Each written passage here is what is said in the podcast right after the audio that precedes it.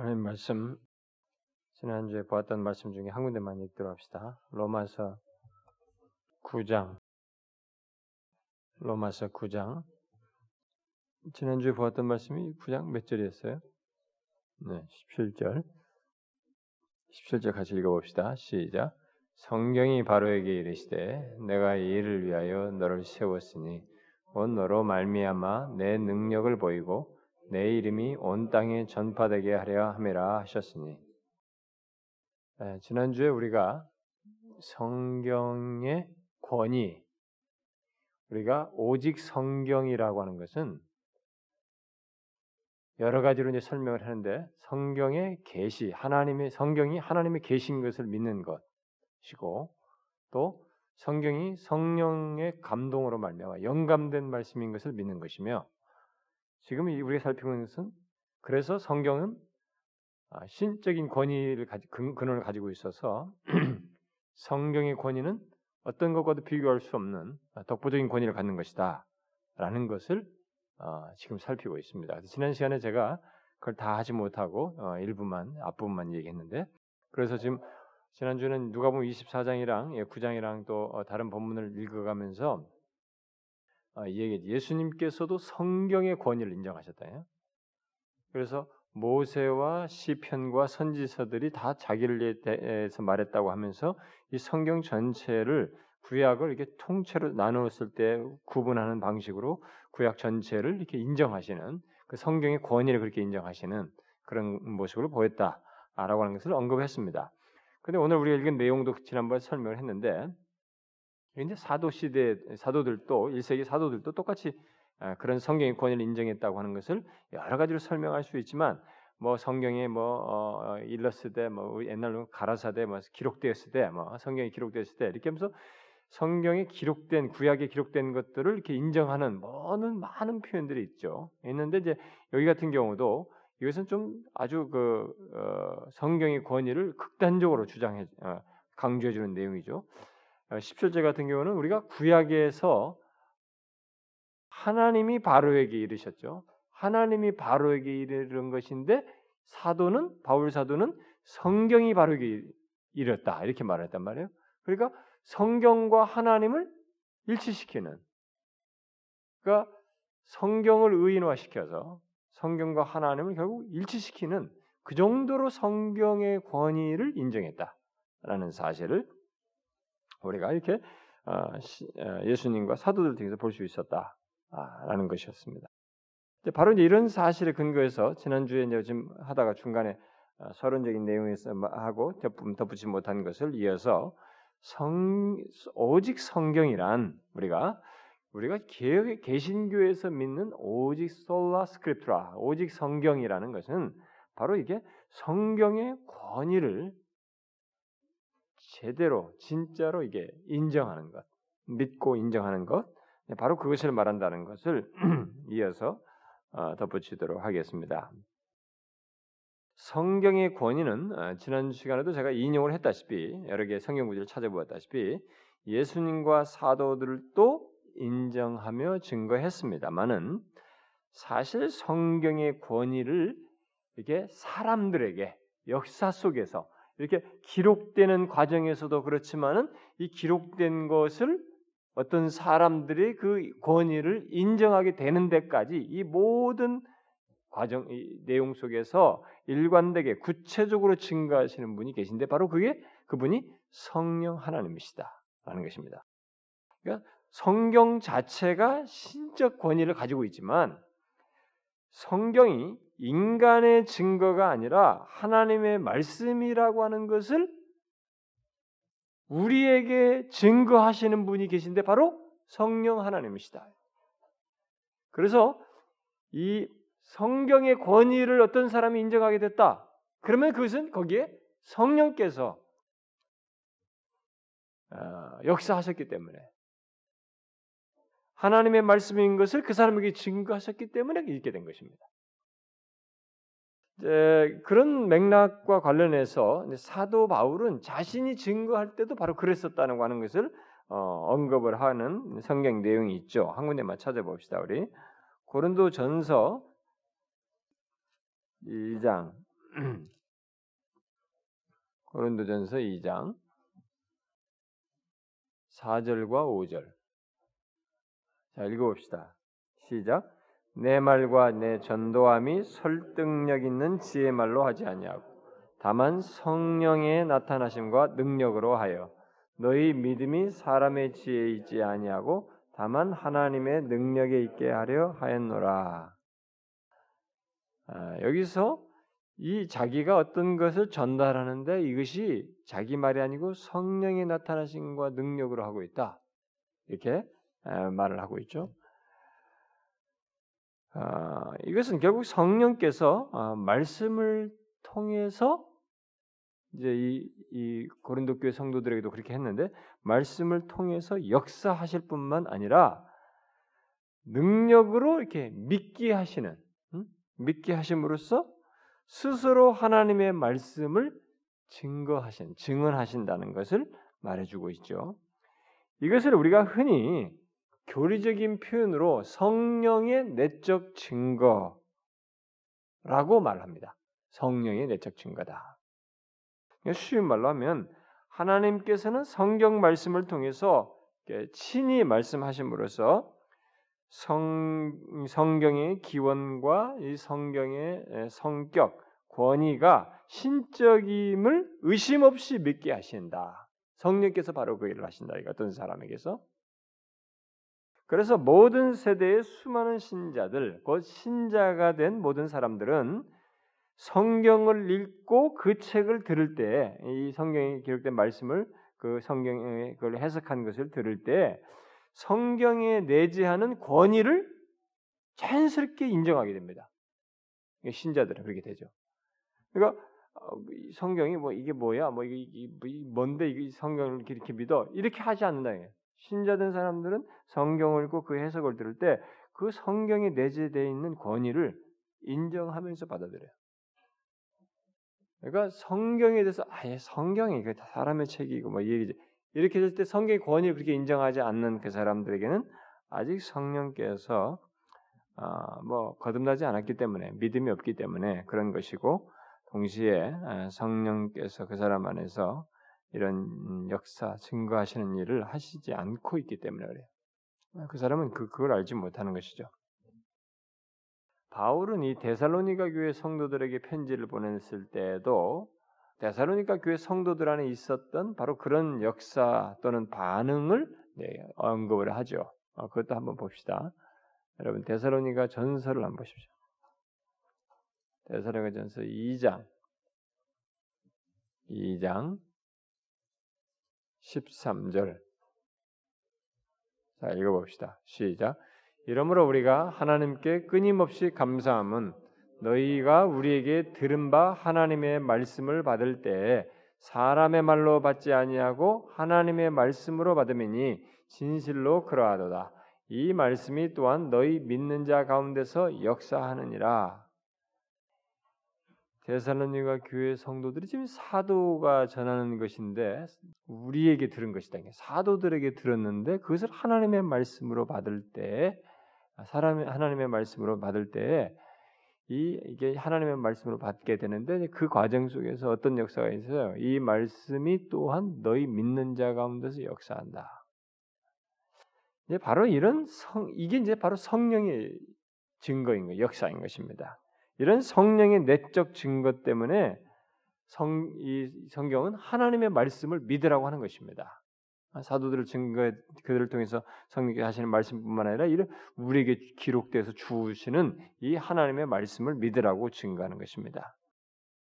성경은 인간의 깊은 곳까지 살피시는 하나님의 말씀의 권위와 설득력을 가지고 인간에게 다가오고 있어서 바로 이제 성령에 의해서 그런 일이 있어서 어, 그래서 그 과정 속에서 사람들은 성경 성령에 의한 이 성경의 권위를 인정하는 일이 있게 되는 것입니다.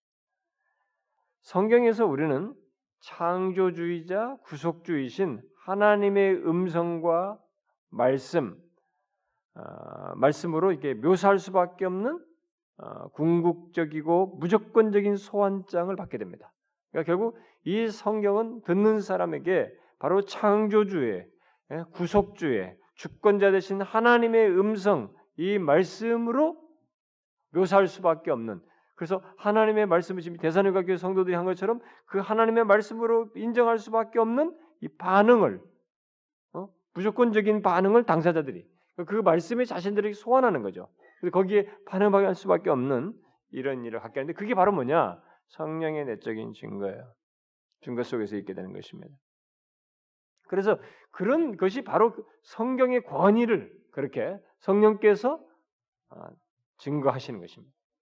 그러니까 우리는 뭐 성경의 권위를 예수님께서도 인도하시고 사도도 인정했는데 그것이 어떤 사람에게 우리 각자에게 실제로 인정되는 이 문제를 성령께서 이런 식으로 증거함으로써 성경의 권위를 우리들에게 우리가 뭐 성경의 권위를 인정하네 안 하네 이런 표현을 여기서 교리로 설명하지 않아도 사실상 당사자들은 성령의 그런 역사 속에서 권위를 인정하게 되는 성령께서 성경의 권위를 증거하는 그 일에 당사자들이 반응하는 일이 있게 된다는 것입니다. 어떤 사람들은 아 뭐 나에게 그렇게 되는 것은 내가 뭐 성, 그, 런 식으로 반응하게 되려면은 전적으로 내 개인적인 그 어떤 반응이 아니냐, 개인적인 문제가 아니냐. 그래서 결국 주관적으로 내가 주관적으로 내가 그 그런 식으로 반응하는 거 아니냐. 그래서 이런 권위는 나의 주관적인 것에 달려 있지 않느냐. 이렇게 아, 묻는 사람이 있을 수 있어요. 아, 물론 성경의 권위를 내가 인정하게 되는 이 주관적인 요소가 있습니다. 그렇지 않고서야 성경은 나와 동떨어진 것이 돼버리죠. 어, 그러니까 어, 분명히 거기에 내가 인정하게 되는 주관적인 요소가 있습니다. 그러나 우리는 성령의 증거를 통해서 우리 자신으로부터 이렇게 벗어나게 되는 성령의 증거로 말미암아 우리의 내 전적으로 나에 의한 내 자신에 의한 내 자신으로부터 기인한 것처럼 전적으로 주관적인 것이라고 여기지는 그런 것으로부터 벗어나게 되는 일을 하게 되는 거예요.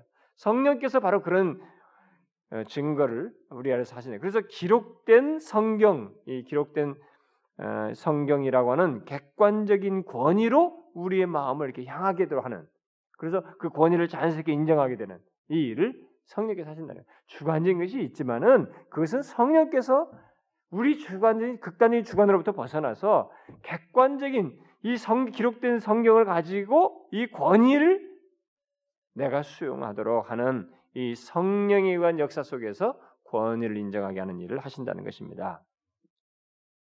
아마 여러분들도 예수를 믿는 사람, 신자가 된 사람은 모두 그리했을 거예요. 어, 여러분이 인정해서 성경이 권위가 있는 것이 아니고 어, 또내 느낌과 판단에 의해서 성경의 권위가 부여되는 것도 아니고 성령의 증거 또 성령의 역사로 인해서 우리 자신으로부터 벗어나서 기록된 성경을 객관적인 권위로 인정하게 되는 그런 일이 여러분들에게 있었을 것입니다. 신자들은 아마 다 그렇다고 봐요.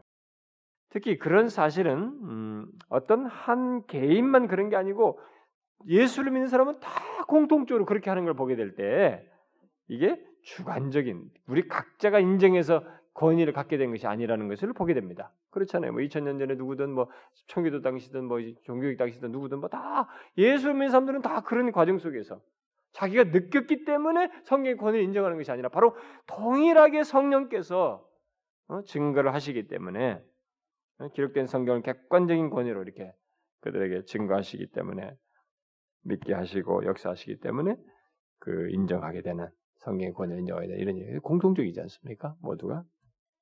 그래서 아무리 세월이 흘러도 또 문화가 달라도 또 지식 수준이 달라도 모든 그리스도인은 그렇게 해서 성령에 의한 이 성경의 권위를 인정하게 되는 것입니다. 신학자들이 인정할 때까지 사람들이 기다리지 않았어요. 어? 공식적인 기관에서 아 이것이 성경이다 이렇게 인정할 때까지 어? 성경의 권위 권위를 인정해야 된다라고 이 신학자들이 이게 인정할 때까지 사람들의 말씀의 권위를 유보하지 않았다는 것입니다. 성령께서 누구든지 어? 그리스도를 믿는 자들 안에서 그 일을 하셨다는 거예요. 그래서 누구든지 삶에 새 생명을 주고 마음에 성령의 아니, 성령의 신적 권위에 대한 이 아니, 성경의 신적 권위에 대한 의식을 심어 주시는 성령의 주권적인 사역을 어떤 사람을 이렇게 만나게 되면 어떤 사람들 만나게 되면 그들은 조금도 의심 없이 말씀의 권위, 성경의 권위를 인정하게 되었다는 것입니다. 다 그렇죠? 옛 시대나 지금 시대나 문화가 다르다 다 그랬습니다. 그래서 우리는 하나님께서 성경을 통해 말씀하신다고 곧 그렇게 함으로써 말씀의 권위를 나타내신다고 말할 수 있는 것입니다. 결국 성경이 하나님의 최고의 권위라는 확신, 음, 성경이 아, 하나님의 최고의 권위라는 확신과 그리스도인의 구원의 확신은 성령의 내적 등, 내적 증거를 통해서 갖게 되는 하나님의 선물이에요. 이 두 가지가 다 하나님의 선물이에요. 그래서 이 성경의 이 권위, 성경의 권위를 최고의 권위로 여기는 이런 확신과 그리스도인의 이 구원의 확신은 연결되어 있습니다. 왜냐하면 두 가지를 성령을 성, 성령께서 성경을 통해서 하시는 일이거든요. 그러니까 이게 분리되어 있지 않단 말이에요. 그래서 어떤 사람이 성경의 권위를 인정하지 않는다? 그 사람은 구원의 확신을 갖고 있는 게 아닙니다. 그 사람의 구원은 자기 주관적일 뿐이고 그게 확실하지 않은 것이에요. 왜냐하면 성령의 내적 증거는 이 두 가지를 연결시켜서 나타내는 것이거든요. 나타나는 나타나는 것이거든요. 그러니까 성경의 권위를 확신하는 사람은 스스로가 아니라 성령의 내적 증거를 통해서 어, 확신하게 된다라는 것입니다. 그러므로 그 성령의 내적 증거는 이 성경의 권위에 대한 성령의 내적 증거는 결국 그 증거의 핵심인 복음을 믿는 것으로 나타나게 되죠. 왜냐하면 그 확신을 갖게 함으로써 예수를 믿는 일이 있게 되고 구원의 확신을 갖게 되는 일이 있기 때문에 성령의 내적 증거는 결국 그 증거의 성령의 내적 증거의 핵심이 결국 복음 복음을 믿는 것으로 나타나게 되는 것입니다. 특히 복음이라고 하면은 그리스도의 대속의 죽음이 완전하고 충족하다는 것을 믿는 것으로 나타나는 것입니다. 자, 이것은요 아주 중요한 문제입니다.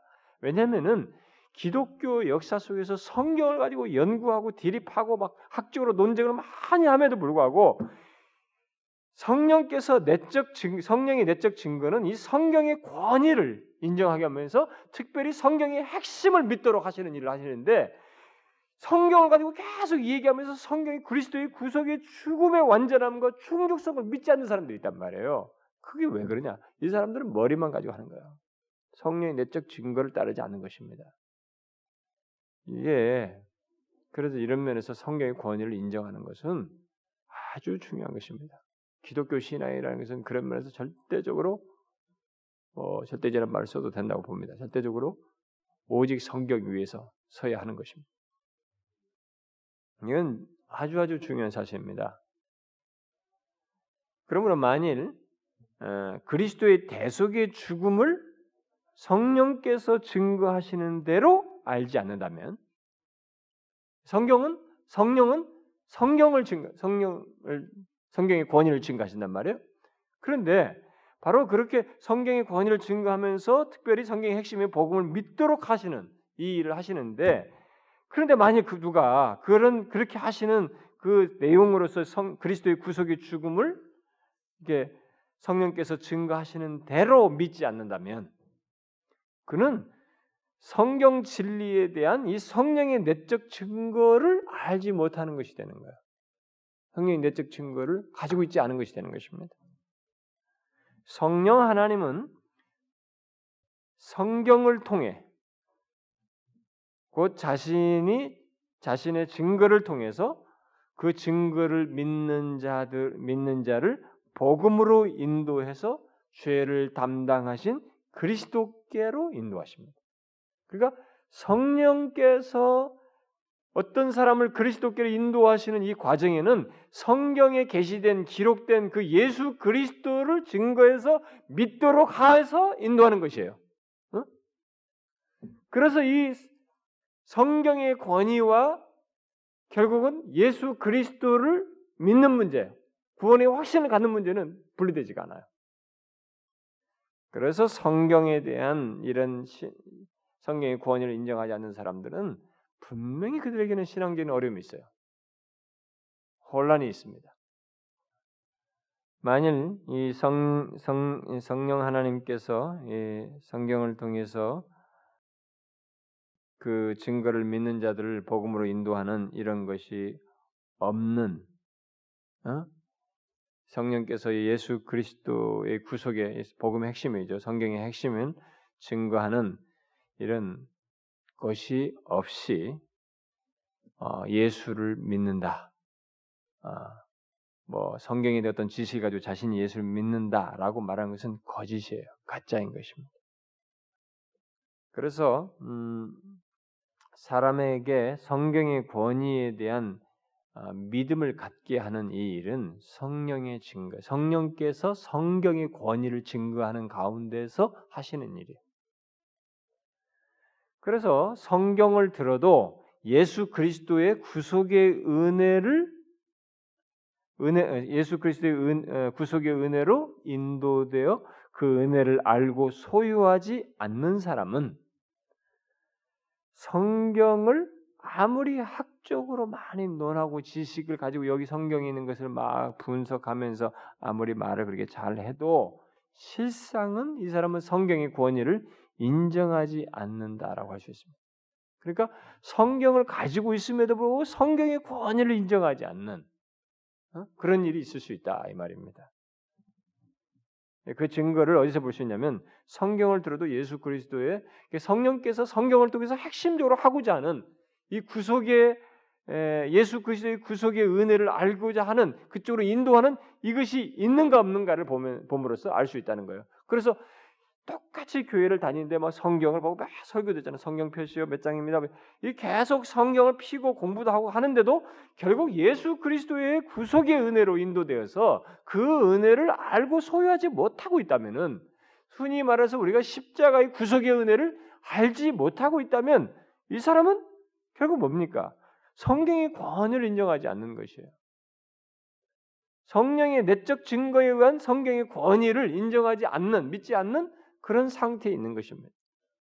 뭐 성경 들고 다닐 뿐이지 실상은 인정하지 않는 그런 모습이다 이 말입니다. 근데 분명한 것은 아, 루터 종교학자 마틴 루터의 말대로 말씀 없이는 또 말씀 외에는 아무에게도 성령이 주어지지 않는다라. 성령은 오직 말씀을 통해서만 주어진다.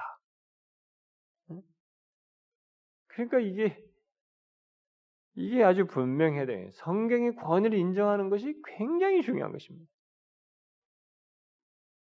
처음에 사도들과 선자들 통해서 말씀하신 성령께서 마지막 심판 날까지 그의 말씀과 함께 남아 있게 되는 것입니다.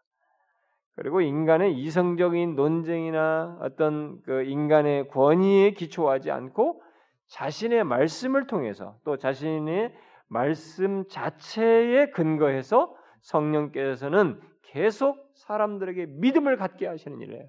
성경의 권위를 그들에게 인정하도록 하시는 이런 내적인 증거를 믿음을 갖게 함으로써 하신다는 것입니다. 그러므로 성경의 권위에 대한 확신과 그리스도인의 구원의 확신은 앞에서 말한 것처럼 밀접하게 관련되어 있습니다. 그래서 이 성경의 권위를 제일 먼저 배워야 되는 거예요. 어? 제일 먼저. 이게 구원의 확신과 밀접하게 관련되어 있습니다. 성경을 우습게 들어보세요. 제가 뭐 교회 섬겨 봤잖아요. 섬겨 보면 성경에 대해서 우습게 하지. 경솔하지.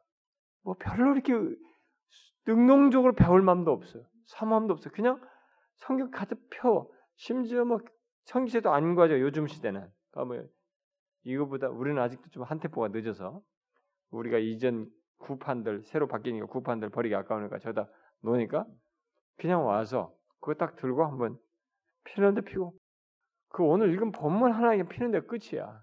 그 주변도 안 읽어봐요. 아, 갖다 놓고 간단 말이에요. 요즘은 저것도 필요 없어요. 제가 큰 교회 그 보면은 어쩌다 뭐 우리 이게 참여해야 될 때가 있잖아요. 참여돼 보면은 성경 필 일이 없어요. 다 나와 여기서 어? 가사도 나오지 뭐 이게 빔 프로젝트로 말이죠. 이게 다 쏜단 말이에요. 그 사람들이 이게 이해할 필요가 없어요. 성경의 권위가 그것이 자신의 중심으로부터 인정되지 않으면 이제 그것은 성경에 대한 태도이기도 하고 성경 말씀 신앙과 삶의 전 영역에서도 인정되는 것을 내포하지만 기본적으로 바로 그런 것부터 처음에 안 되면은 그 사람이 믿는다고 하는 것은 그냥 어떤 전해지는 말에 스파크가 나요. 아, 은혜 받았, 감동받았다. 아, 되게 좋았어. 여러분 그 정도는요. 우리가 예수님께서 밭에 길가 뭐 이런 거 다 비유해서 말한 것처럼 일시로 기뻤다가 다 그럴 수 있는 거예요. 열매가 없는 거지 결국. 열매가 없는 거예요. 생명성이 드러나지가 않는 거지. 그래서 이 성경의 권위는 권위가 인정되는 것은 굉장히 중요한 것입니다. 구원의 확신과 관련되어 있어요. 그러면 이제 우리가 이 시대에 비추어서 볼 일입니다. 이 시대는 특히 이 시대의 교회는 성경이 그러한 권위를 지금 말한 것 같은 이런 권위를 잘 인정하고 있느냐 우리들은 우리가 모두 알다시피 성경의 권위는 이 시대 다양하게 도전을 받고 있고 또 무시되기도 합니다. 제가 지난 시간에도 좀 언급을 했습니다만 존 암스트롱 같은 사람은 그런 도전에 대해서 이렇게 좀 정리해서 언급을 하는데 그 중에서 몇 가지를 인용해드리면 뭐 우리나라 현실로도 더 연관지점은 더 많이 말할 수 있습니다. 몇 가지만 말하면 제가 지난 시간에 먼저 얘기했습니다만 제일 먼저 이 시대는 영감 이 성경이 하나님의 말 성령의 감동으로 영감된 영감된 말씀이라고 하는 이것을 전체 모든 성경은이라고 말했는데 모든으로 하지 아니하고 성 영감된 것의 범위를 이렇게 제한함으로써 성경의 권위를 제한하거나 무시하는 이런 현실이 있습니다. 자, 자유주의 진영의 사람들 속에서는 이런 것들이 어떻게 나타나면 성경의 영감을 그죠? 아주 탁월한 문학 작품들과 탁월한 문학 작품도 우리가 놀래잖아요. 야, 도대체 이거 어떻게 이런 걸 썼느냐? 이 보통 머리가 아니다 말이지. 그러니까 거기서 이 문학 작품들 속에서도 어떤 영감을 볼 수 있다는 거야. 그것과 같은 맥락에서 영감을 주면 그러니까 성경의 영감이나 이런 영감을 유사한 것으로 주장하는 것입니다. 또 복음주의 진영에서는 영감된 것은 성경에서 말하는 어떤 메시지, 진리이지 여기 있는 말들은 아니다. 말들은 아니라고 함으로써 영감의 범위를 축소합니다. 음? 그래서 지난번에 제가 우리가 앞에 신복음주의, 신정통주의 다 얘기했잖아요. 그런 사람들도 다 여기에 해당되는 거야. 영감의 범위를 이렇게 축소시킨다. 그러나 여러분 알다시피 성경에 쓰여진 말들은 그 진리들을 전하기 위해서 선택된 도구들입니다. 그, 그 도구 없이 그 진리를 말할 수가 없는 거예요. 그 진리와 이 도구로 쓰여진 이 선택된 말들을 분리할 수가 없는 거예요. 그런 식으로 예, 제안함으로써 성경의 구원을 어? 이렇게 인정치 않는 이런 일이 사실 현실 속에 있어요. 그래서 이런 이런 식으로 말을 하면서 오류를 범할 수 있는 하나님의 영감된 책이라는 이런 논지를 편다는 것은 사실은 논리적으로 마치 모순된 말을 하는 것이죠. 생각해 보세요. 오류가 있는 하나님의 영감 이런 말을 쓸 수 있겠어요? 오류가 있는 하나님의 영감. 그러면 결국 뭐겠습니까? 하나님께서 오류가 있을 수 있다는 얘기고 오류를 범할 수 있다는 말이 되는 거예요. 현대는 이제 바로 예, 그런 식의 것들로 있고 또 성경의 권위에 대한 이 시대의 뭐또 다른 도전은 성경의 권위를 이렇게 전적으로 적용하지 않는 거예요. 전반에 적용하지 않는 것입니다. 부분적으로 적용함으로써 성경의 권위를 제한하는 거예요. 제가 지난 시도 잠깐 얘기를 했습니다만은 성경을 신앙적인 문제에서만 권위 있는 것으로 여기는 것입니다. 그리고 실제 어떤 신앙적인 문제, 어? 또 특별히 자기 개인의 신앙과 삶에서만 그래요. 이렇게 우리가 교회 안에서 갖는 다른 것들, 뭐, 뭐 이, 여러분이 알다시피 우리가 오늘날의 교회들 보면은 성경의 권위를 오늘날 교회와 우리들의 신앙삶 전반에 인정하지 않는다고 여길 만한 사례들을 한 번씩 들라보면은 예배도 난장판이에요. 예배도 성경에 기록된 것의 권위를 여기를 인정한다면 이것에 따라서 예배를 드렸는데 예배가 막 바뀌어요. 어? 사람들의 기호를 따라서. 모든 것이 바뀝니다. 그 예배도 예배 속에서 하나님의 권위가 인정이 안 돼. 응? 또 우리들의 이런 뭐 사람들을 이렇게 흔히 그 권면하는 거죠. 성경적으로 보면은 이제 저희 오늘 현대적인 용어로는 상담한다 그죠. 상담할 때도 이 성경의 권위를 인정하지 않고 어? 성경의 기초에서 상담하지 않고 심리학적인 지식으로 이렇게 상담을 함으로써 교회 안에서 성경의 권위를 제한하는 이런 일들이 있습니다. 우리가 복음 전도에서도 그래요. 선교하는 문제에서도 그렇습니다. 이런 부분에서 인간적인 방식을 쓰므로써 성경의 권위를 제한해. 그러니까 실제로 우리가 세부적인 내용을 들어가 보면요, 성경의 권위를 우리가 부분적으로만 인정하는 어떤 특정한 내용 속에서만 인정하지 전반에서 인정하지 않는 이런 일이 있다는 것입니다.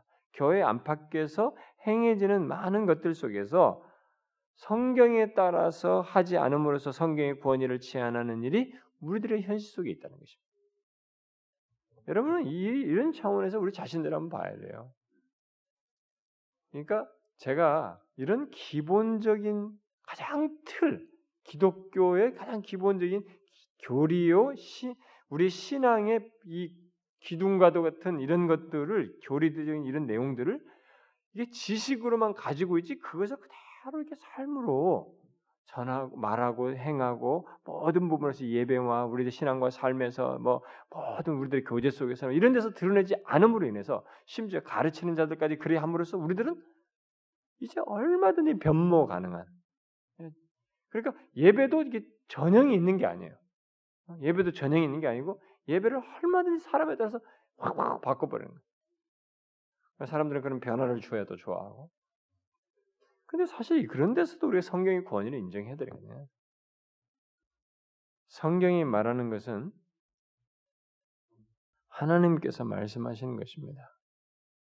그러므로 우리는 성경을 우리 개인의 신앙과 삶에서뿐만 아니라 교회 안에서 행해지는 모든 것 속에서도 그 성경을 따라서 함으로써 성경의 권위를 인정해야 돼.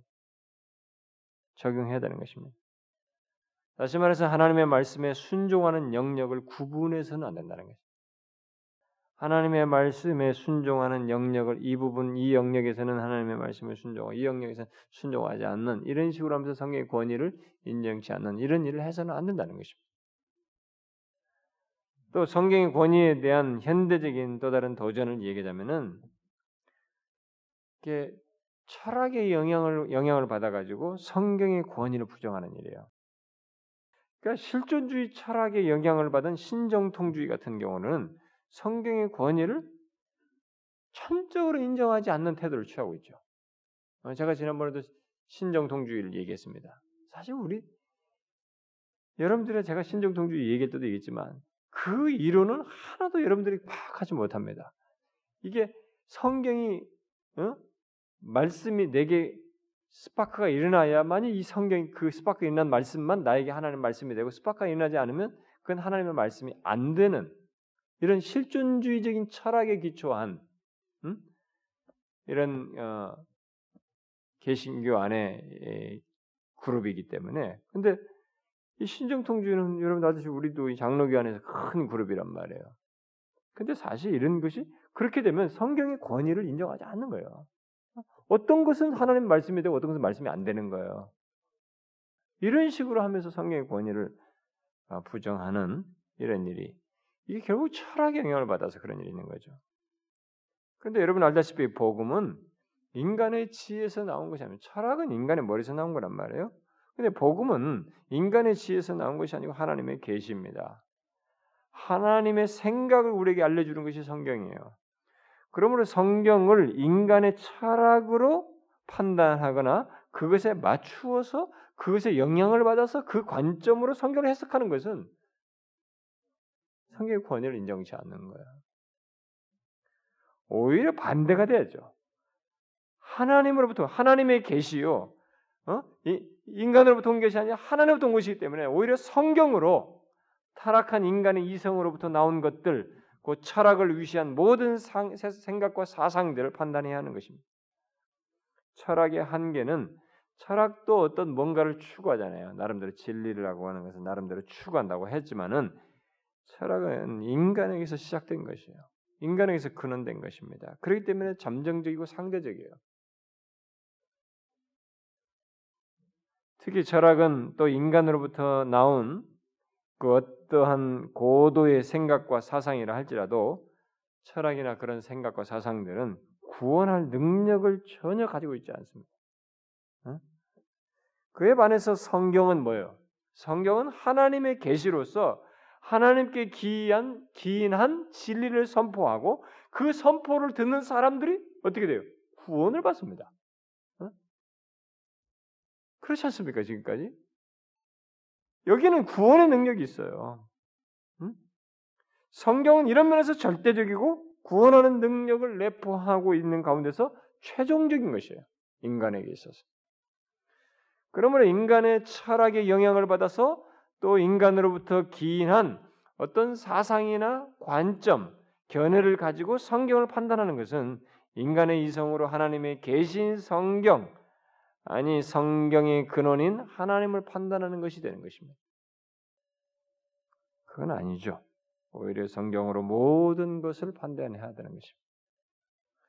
또 성경의 권위에 대한 오늘날의 도전은 하나님으로부터 직접 계시를 받을 수 있다고 가르치는 그리고 받는다고 하는 이런 신비주의인 가르침들입니다. 오늘날 이건 정말로 심각한 문제가 됐습니다. 한국교도 그리고 외국도 다 그런데요. 오늘날 하나님의 음성을 들었다거나 아, 듣는다거나 뭐 하나님께서 내게 말씀하셨어요. 제가 옛날에 이런 얘기 다 많이 했습니다. 아, 배교 설교 때도 하나님께서 내게 내게 말씀하셨어요라는 이런 말을 마음의 생각에 의존하, 의존해서 말하는 사람들이 참 많아졌습니다. 그것을 성경적인 것으로 가르치고 그것에 대한 매뉴얼까지 이것을 막 성경적인 것으로 이렇게 둔갑시켜 가지고 많은 성경적 reference를 적당하게 해석해서 설명을 하면서 이런 걸 가르치는 일까지 있는데 그것은 성경의 권위뿐만 아니라 성경의 충족성을 부정하는 것입니다. 그렇게 함으로써 결국 성경의 충족성 또는 최종성을 부정하는 것이에요. 종교개혁 당시에 어떤 사람은 그 종교개혁자 마틴 루터가 당시 직접 계시를 운운하는 자들을 다루는 것을 목격하고 그 상황을 기록한 것이 있는데 그 기록한 것이 이렇습니다. 그는 뭐 루터죠. 루터는 그 선지자가 보았다는 어떤 그 선지자가 보았다는 환상을 참을성 있게 다 들었습니다. 그리고 그의 장황한 말이 끝나자 성경에 대해서는 한마디도 하지 않는군요. 라고 말했습니다. 제세례파인 민저는 이렇게 불만을 토로했습니다. 루터의 교리는 영적으로 충분하지 못하다. 사역자들은 예언의 영을 받아야지 그렇지 않으면 그들의 신학적 지식은 조금도 가치가 없다. 사역자들은 다 예언의 영을 받아 이렇게 다른 의미의 예언의 영을 얘기하는 거죠. 이에 대해서 루터는 그들은 당신 자신이 하나님의 음성을 들어야 한다고. 당신 자신이 직접적으로 다시 자신이 스스로죠. 당신 자신이 하나님의 음성을 들어야 한다고 말한다라고 덮으시면 이게 잘못된 그런 식의 말을 한다 이거죠. 결국 그들에게 있어서 성경은 아무것도 아니다. 그러나 그들이 아무리 거룩한 영들로 충만해 있다고 자랑할지라도 만일 그들이 말씀을 넘어서려 한다면 그들은 그리스도인이 아니다. 하나님의 말씀을 넘어서려고 하면 어떤 엄청난 체험을 했다 할지라도 그것은 그리스도인이 아니에요. 이런 면에서 성경의 권위를 믿고 그 어, 믿음 안에서 사는 것은 신자됨의 시금석이라고 할 수 있습니다. 여러분 우리가 잘 봐야 됩니다. 성경의 권위를 믿고 그 믿음 안에서 우리가 사는지 그걸 우리가 잘 봐야 돼요. 달리 말해서 신자는 성경의 권위를 믿는 오직 성경 솔라 스크립트라 위에서 사는 자라는 것입니다. 루터는 성경과 일치하지 않는 가르침은 설사 그것이 매일 기적을 퍼부어준다 해도 거절해야 한다라고 그랬습니다. 이건 정말로 잘 알아야 됩니다. 아, 우리는 뭐가 있으면 거절은 무슨 거절? 내가 못 보던 것이고 놀라운 것이면 탁탁탁 받기 바쁜데 아니라는 거예요. 성경과 일치되지 않는 가르침은 어떤 막 기적을 매일 일으킨다 할지라도 거절해야 된다는 거예요. 칼빈도 그랬잖아요. 성경이 가는 데까지만 가려고 한다, 간다고. 그래서 성경이 침묵하는 곳에서는 침묵해야 한다고 말하지 않았습니까? 그러나 오늘날 교회 안에는 하나님으로부터 직접 뭐 계시를 받았다고 하는 뭔가를 받았다고 하는 사람들이 많습니다. 그리고 이것이 자꾸 이제 부추겨지고 성경적인 가르침으로 이렇게 사람들에게 가르쳐지고 있습니다. 그리고 심지어 그런 것이 있어야 신령한 신자로 여겨지는 그런 현실입니다. 그러나 오히려 소위 자신들이 받았다는 계시 또는 개인적인 체험이나 신념 이런 것들은 성경으로 판단을 해야 됩니다. 성경으로 판단을 해야 돼. 그런 신념을 신념은 성경의 권위보다 만약에 이런 어떤 체험이나 나름대로 자기가 뭐 받았다는 계시나 어떤 신념을 성경의 권위보다 앞세운다면 그것은 성경의 권위를 인정치 않는 거야. 그럼 벌써 빗나간 것입니다. 로버트 슐러 같은 사람은요, 아예 그런 변화를 이렇게 뭐 교리화했다고 그럴까요? 어떤 당연시 여기면서 가르침으로써 새로운 가르침이냐 가르쳤습니다. 그가 이런 말을 했지 않습니까? 16세기 종교개혁이 믿음과 실천의 유일하고 무모한 규, 아, 무한 규례인 성경에 우리의 초점을 맞추게 한 것 같이 새로운 종교 개혁은 개개인의 성스러운 권리인 자존감에 우리의 초점을 맞추게 된다. 자기가 지금 자존감을 주장하는 이게 새로운 종교 개혁이에요. 그러니까 그는 초점을 성경보다 자존감에 맞추는 것을 새로운 종교이라고 하면서 결국 성경의 권위를 정면으로 부정했어요. 그것은 거짓 가르침입니다. 그런 거짓 가르침을 한 것은 하나님을 많이 팔아먹었기 때문에 그리고 막 긍정적인 사고방식 갖고 뭘 하고 막 된다고 하면서 이렇게 하면서 사람을 많이 모아놔버렸기 때문에 이게 많은 것이 정통성을 인정하고 이것 때문에 이 사람을 부정하기가 어려워서 사람들이 난리하지만 분명하게 거짓된 가르침이에요. 거짓 교사예요. 그러면은 기독교 신앙에서 그 어떤 최고의 것이라 해도 그것이 아무리 놀라운 기적이든 어떤 신비스러운 체험이든 이 사람이 말하는 자존감이든 또 가장 고양된 기쁨과 체험이라 해도 그 모든 것은 성경보다 먼저 올 수 없어요. 오히려 그 모든 것은 성경으로 판단받아야 돼요. 근데 제가 이렇게 말을 해도 실제로 이것을 주장하는 사람들은 이렇게 이렇게 먼저 맛을 딱 보고 그것의 중요성을 같이 하는 사람들은 그걸 변화하고 싶어서 순서를 그 순서를 말하는 것 자체를 굉장히 싫어요. 우리도 다 합니다. 그렇게 합니다. 말로만 그렇게 그렇게 하죠. 그리고 당신들이 그렇게 말하는 것은 이 체험을 못했기 때문에 이것을 모르기 때문에 자꾸 그 얘기를 해요. 저도 참 그런 얘기 많이 들었습니다. 어? 당신이 그런 체험을 안 했기 때문에 자기들이 했다는 체험을 못했을 뿐이죠. 어? 하나님에 대한 이해와 어? 하나님의 은혜와 이런 부유함들과 이런 체험이 왜 없어요? 어? 내 심령이 뜨거워서 하나님 앞에 감격하고 기뻐하고 행복해서 견딜 수 없는 만족을 하나님 자신으로 인한 만족을 왜왜안 했냐? 그런 체험이 왜 없어요? 이상한 것을 체험을 기준으로 해가지고 어? 성경으로 그런 걸 비추는 것을 부정하려고 하는 이런 일인데 그건 아닙니다. 마지막으로 한 가지를 더 덧붙이면 오늘날 성경의 권위를 도전하는 도전하는 것 중에 하나는 덧붙여야 할 또 다른 내용은 잘못된 성경 해석에 의한 것입니다. 우리가 성경을 해석할 때 기본적으로 가져야 할 태도가 있어요. 원리가 있습니다. 그건 뭐냐면 성경의 성경 전체는 성경 전체를 관통하는 가장 중요한 진리가 있습니다. 그 가장 중요한 진리에 비추어서 모든 성경의 의미들을 발견하는 것입니다. 그러니까 내가 지금 어떤 본문을 이렇게 된다 할지라도 이것을 일단 성경 전체 중요한 진리에서 이 본문이 이탈하지 않도록 해야 되는 거예요. 어, 내가 느끼고 내가 생각한 느낌 이걸 이걸 찾는 게 아니에요. 그러면 우리가 성경 전체 가장 중요한 진리는 일단 예수 그리스도예요. 구속입니다. 그분 안에서의 구속. 그래서 구속사제라는 말도 쓰는데 그것도 극단적으로 그 말씀에서 또 치우치는 사람도 있어요. 그냥 무조건 말만 끝나 예수만 다, 다 붙이는 거야. 그게 그 말은 아니에요, 여러분. 그러니까 그리스도 신구약을 관통하고 있는 게 가장 중요한 진리 중에 하나가 그리스도란 말이에요. 예수 그리스도를 예언하고 성취하고 그러면 그 구속이란 말이에요. 또 예수 그리스도를 얘기하기 위해서 구약에서부터 계속 언약을 얘기합니다. 새 언약, 예수 그리스도 안에서 언약 이게 말. 그 언약이라고 하는 거예요.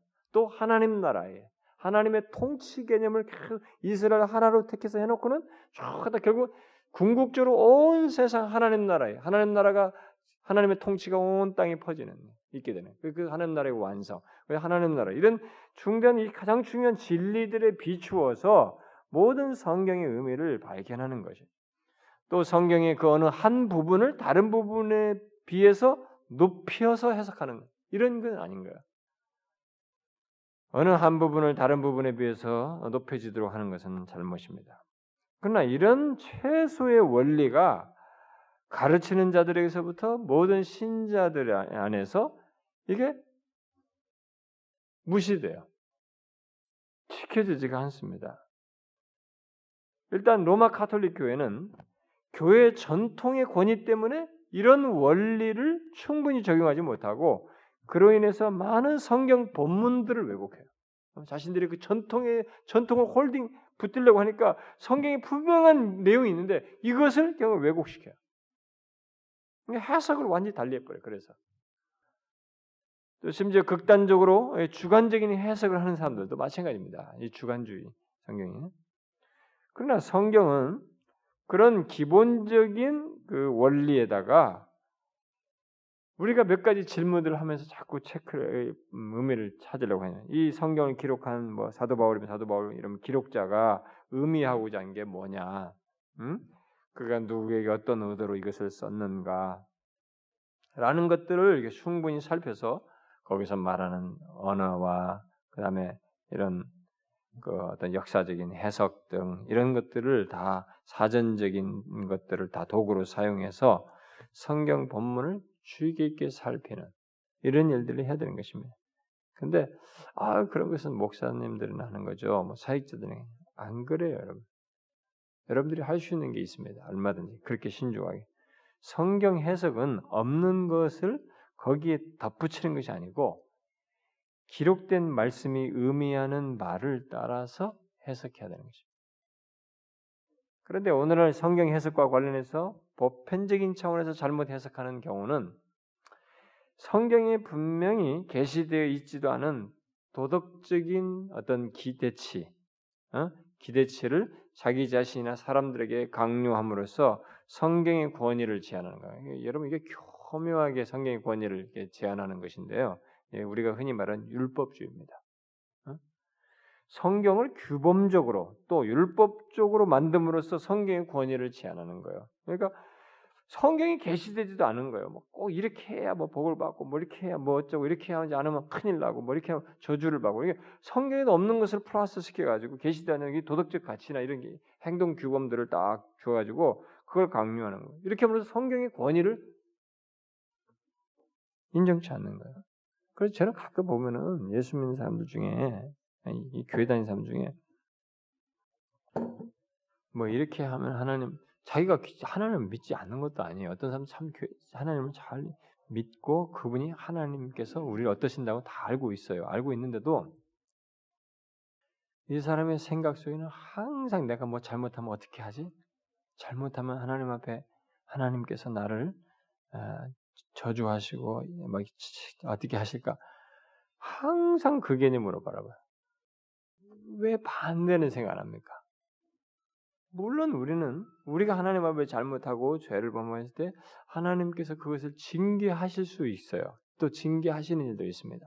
그러나 중요한 것은 여러분 우리가 잘못했다 할지라도 하나님은 아버지예요. 믿는 자는 앵길 수 있는 거예요. 우리는 진짜로 이 잘못했습니다. 그래서 회개하면서 하나님을 붙을 수 있는 거예요. 그 정도로 안전하게 갈 수 있는 것이 하나님이에요. 갈수 있는 대상이 하나님이에요. 아버지로서 그래서 묘사한 겁니다.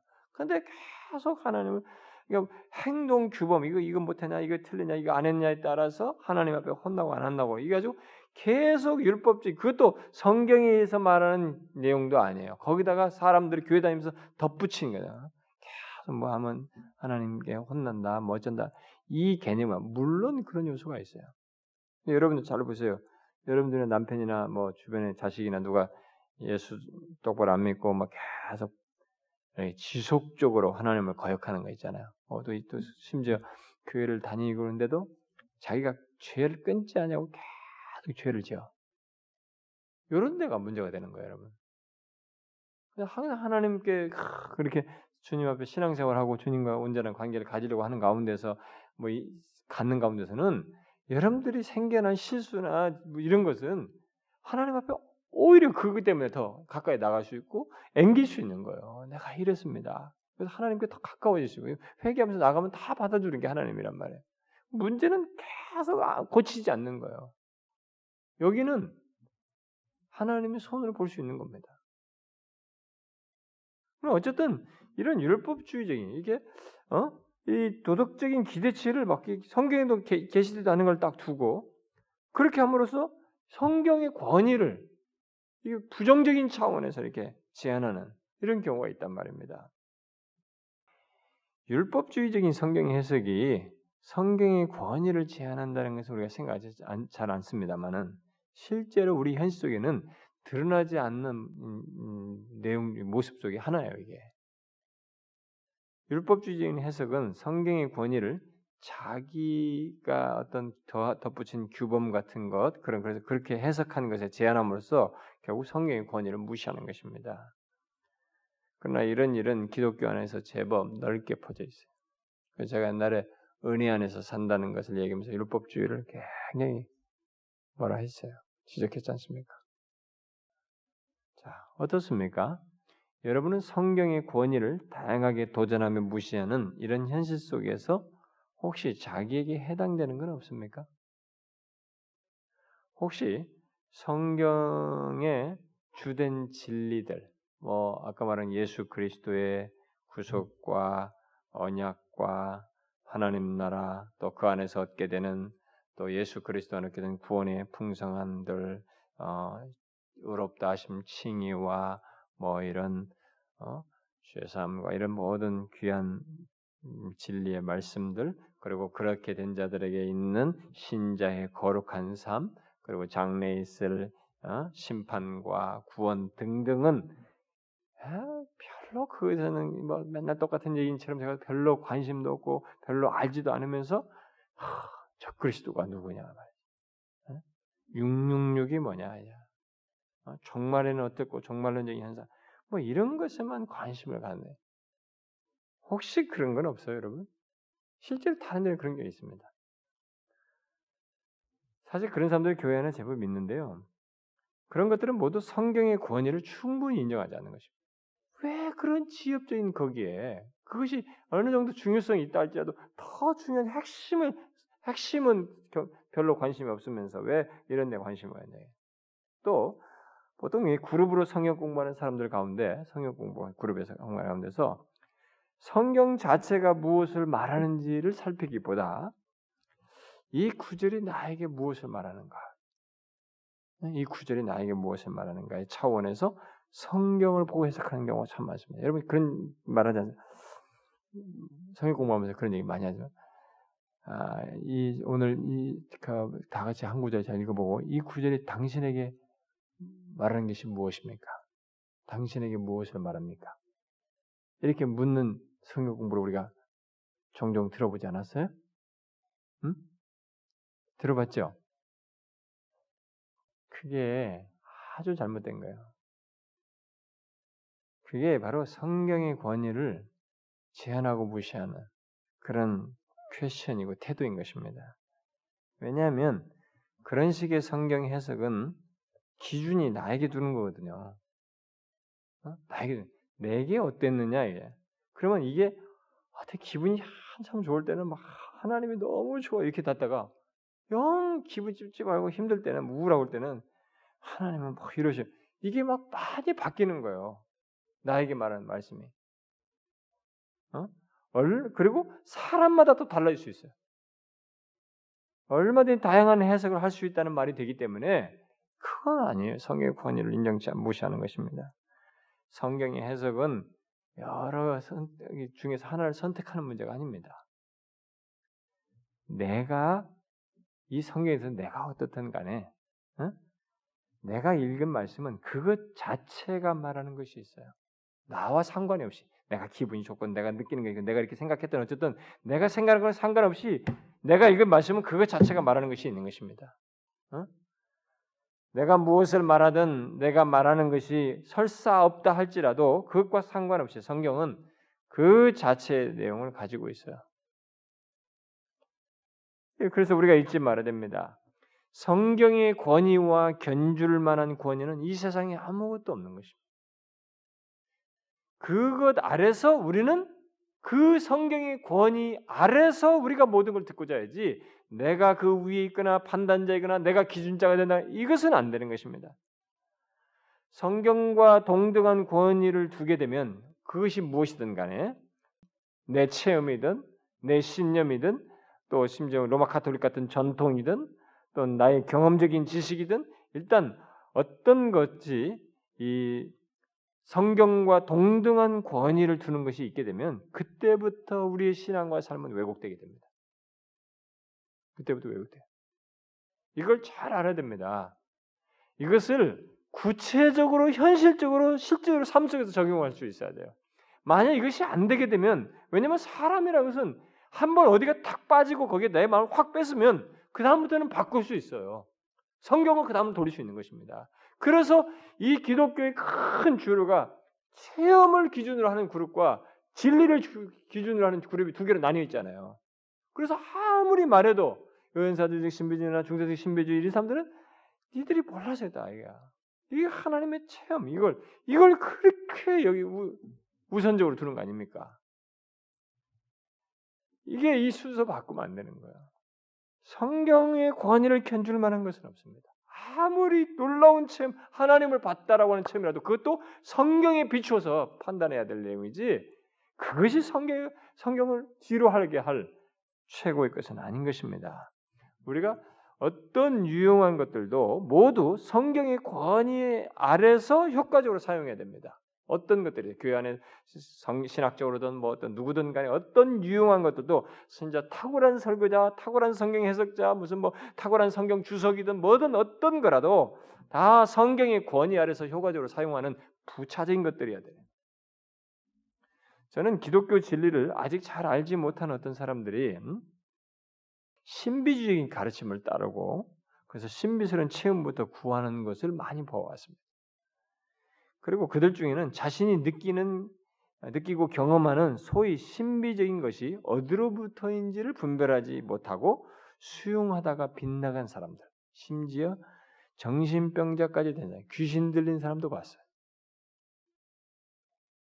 저는 그들이 성경의 권위를 인정하며 믿기만 했다면 그 진리를 우선하고 그 성경의 권위 아래서 자신들의 체험도 추구해야 되고 이것을 볼 수 있었다면 그들은 그렇게 되지 않았을 거예요. 성경이 항상 성경이 그 성경의 권위 아래서 모든 것을 두고 성경이 비추어서 살펴 수용했다면 사실 그렇게 빗나갈 일이 없어요. 그래서 우리가 잊지 말아야 됩니다.